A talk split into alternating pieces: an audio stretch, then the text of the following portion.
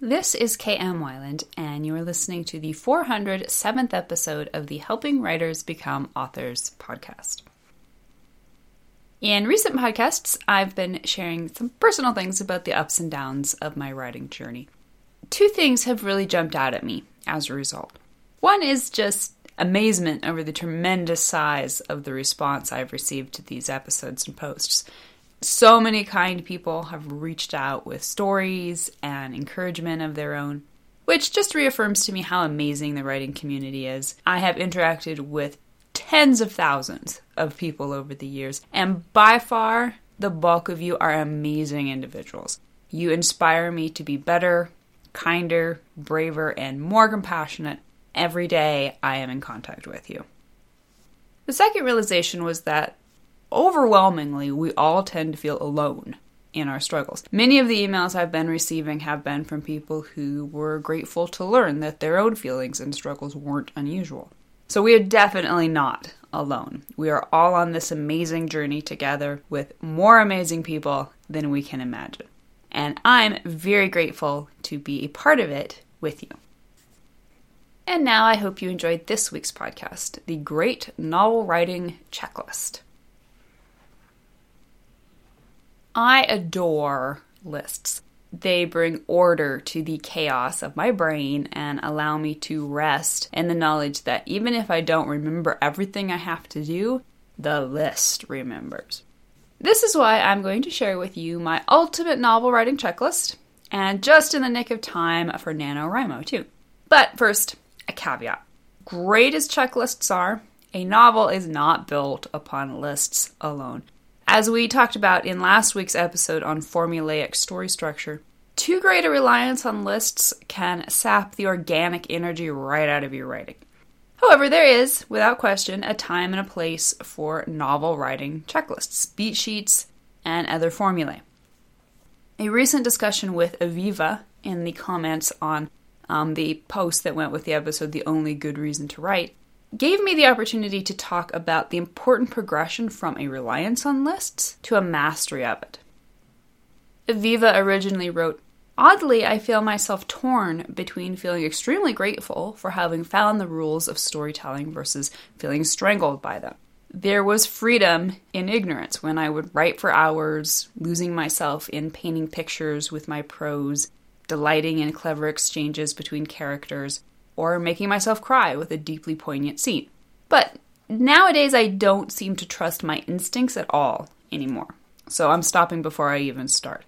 On those rare, wonderful days when I get so lost in my literary world that I finally start falling in love with writing again, I'll wake up and discover the whole scene has to be scrapped because I need an inciting event or pinch point scene more.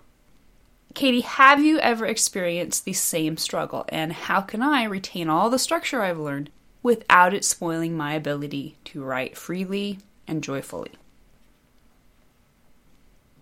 To which I responded, I believe we have to come to a place of harmonizing conscious and subconscious, logic and creativity. We have to learn how to balance them so we can optimize both. It's a tricky balance sometimes, but you just have to keep working at it. Don't overthink things. For me, there were a couple rough books there when I was first learning structure where I was too aware of these structural needs. But now the structure is like second nature and I can pretty much just let the story flow again. To which Aviva responded, I get it. It's like a young athlete learning to develop muscle memory, say a figure skater. At first, they're painfully conscious of every moment every necessary element. But soon, with time and practice, the marriage between technique and artistry becomes second nature, allowing the performance to simply flow from the body and soul in perfect synchronization. To which I responded, exactly. Now, that said, we all need checklists in the beginning. They're tremendous brain savers. They're training wheels when we're still learning, and they're safety nets when we become forgetful. In a recent email, Felicia Change asked me for this post. She wrote, I'm done with my third draft of my current work in progress, but feel like the character arc is not strong enough, while my critique partner says I need more conflict. I'm aware that there are probably a lot of other things I'm missing. I'd like to start with the bigger problems, character arc, and then make my way down to smaller problems like dialogue tags. So I thought a list of all the big and small factors a novel should have would help me. The only problem is that I'm not sure what should be on that list. Do you perhaps have a list or something similar which would help me improve my novel? Now, obviously, such a list would be compendious. Indeed, in some senses, my entire website is the list. The art of writing a novel is a vast storehouse of technique after technique. But there is a list. Today, I want to offer a fast novel writing checklist of the five most important elements in any successful novel. And in a few weeks, we'll also talk about the smaller things you need to be aware of in writing and revising. Now, the big things on this list are the foundational things. They are the story.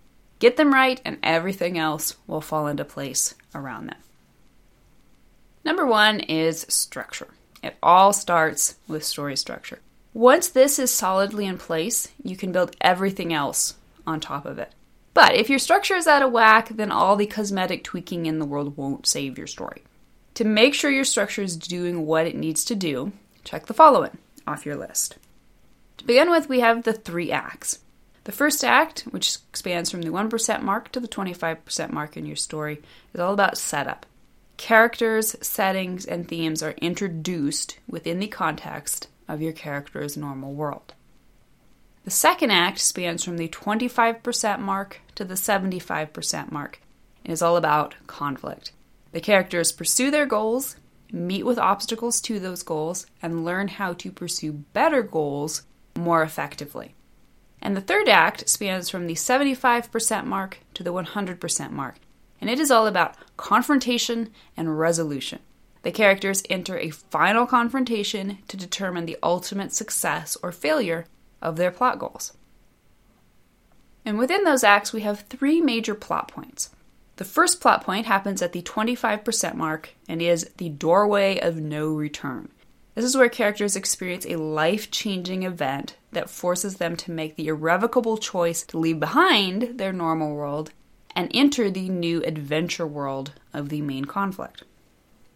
The midpoint or second plot point happens at the 50% mark and is the moment of truth. The characters are presented with both the story's thematic truth and, as a result, insights into the true nature of the conflict. These realizations allow them to enter the second half of the story better equipped to reach their goals. And the third plot point happens at the 75% mark and is the low moment.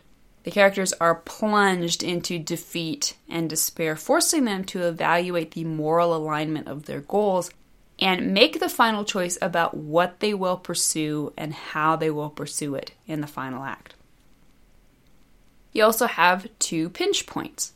The first pinch point happens at the 37% mark and is all about new clues. The power of the antagonistic force to threaten the character's goals is emphasized but the characters also gain new insights into the true nature of the conflict, setting up the moment of truth at the midpoint, which will then allow the characters to begin taking more active control of the conflict. And the second pinch point at the 62% mark is an emphasis of stakes. Again, the antagonistic force flexes its muscles and in reaction to the character's pursuit of their goals. As foreshadowing for the low moment at the third plot point, the stakes are emphasized by showing how much the characters have to lose. And then you have two important turning points that are neither plot points or pinch points. And they are the inciting event at the 12% mark, which is the call to adventure. The characters are first introduced to the conflict that will officially kick off the first plot point. They will start out by either rejecting the call to adventure or having someone else reject it on their behalf. And then there's the climax, which begins at the 88% mark and is the final confrontation, in which the characters move forward into their final pursuit of their goals, their final conflict with the antagonistic force, and the ultimate confrontation that will decide their success or failure in gaining their plot goals. And then the whole thing is capped with a solid beginning and ending. The hook happens at the 1% mark and it's the first domino of the plot that kicks it off in a way that balances introductions of the character, setting, and theme against the requirements of hooking readers with interesting situations. And that is bookended by the resolution at the 98% mark. The final moments in your story bookend the beginning, offer commentary on the decisive moments in the climax, and create a sense of continuity as characters continue with their lives after the story. Number two on our checklist is character arc. Character arc and story structure are closely linked. Build one and you're automatically building the other. Once you have a solid understanding of story structure, you can use it to help you create a character arc that is pertinent to your story at every juncture. Character arcs incorporate all of the previously mentioned structural moments, but they also include some uniquely important elements of their own, including, most importantly, the lie and the truth. The character's pursuit of exterior goals will be an extension of the inner conflict, which is based upon a fundamental and damaging misconception about life, which is in opposition to an empowering and enabling truth. And then we have the thing the character wants and the thing the character needs. The character's want and need are extensions of the lie and truth. The character's lie drives him to want something wrong or for the wrong reasons. What he needs is always a manifestation of the truth. And finally, the ghost. The ghost, or wound, is something in the character's backstory that haunts him and motivates his belief in the lie. Number three on our checklist is theme. Just as character arc flows out of structure, theme flows out of character arc. As you develop your primary character arc, and particularly its lie and truth, you will be discovering your theme. There are three things to remember about theme it needs to be linked to plot, theme must directly emanate from your character's actions in the plot, the choices they are making in pursuing their goals must ask the questions that create the plot. If the two are not linked, the story will not work on an emotional level. The second thing you need to think about is your theme's message. Your theme will be a universal statement about how the world works. It will be applicable to any story, indeed, to life itself. But the way your own specific story handles and demonstrates that truth will create its message. And the two are not the same thing. And finally, you also need to think about your theme's complex moral argument. Good themes are complicated. They should not be black and white statements about good or bad. Instead, seek to create complex and honest moral arguments in which you authentically and compassionately examine both sides of the dilemma. Number four on our checklist is setting. Good settings are characters unto themselves. They are so integral to the story that to remove them would change the entire narrative. As such, they should be chosen conscientiously right from the beginning of crafting the story. So, here are three angles to consider. Number one, catalyst. The most important factor in choosing and using a setting is making certain that it matters to the plot. How does it set up the conflict? How does it then contribute to the conflict by turning the plot? Number two, backstory. In choosing your setting, examine its history. By using the continuing ramifications of past events and motivations in your story, you'll create a greater sense of verisimilitude and deepen readers' suspension of disbelief. So don't just tell a story about an isolated moment in time, tell a story about one moment that is part of something bigger. And number three, cast. Your setting will determine your supporting cast of characters. So consider what interesting people can originate from this place and its unique culture. How can these particular people influence your story in pertinent and organic ways. And finally, number five on our checklist is point of view. Don't forget to consider your story's narrative. The character or characters you choose to tell this story will influence every single word you write. So you need to think about the narrator or narrators. Your story may be told by one narrator or many. Usually, fewer POVs are better since greater numbers of POV can easily fragment your narrative and demonstrate a lack of authorial control. Most of the time, the protagonist and or main character, if they're different people, will be the primary narrator. If you're uncertain which character to choose, determine which character is A, present for most of the action, and B, has the most at stake within the main conflict. You also need to consider the distance of your narrative. Once you know which character will narrate the story, you must decide how deep or distant you want the narrative to be.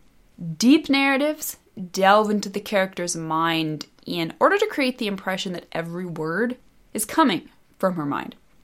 Distant narratives pull back farther and simply observe the character's actions, acting more like a movie camera rather than a mind reader.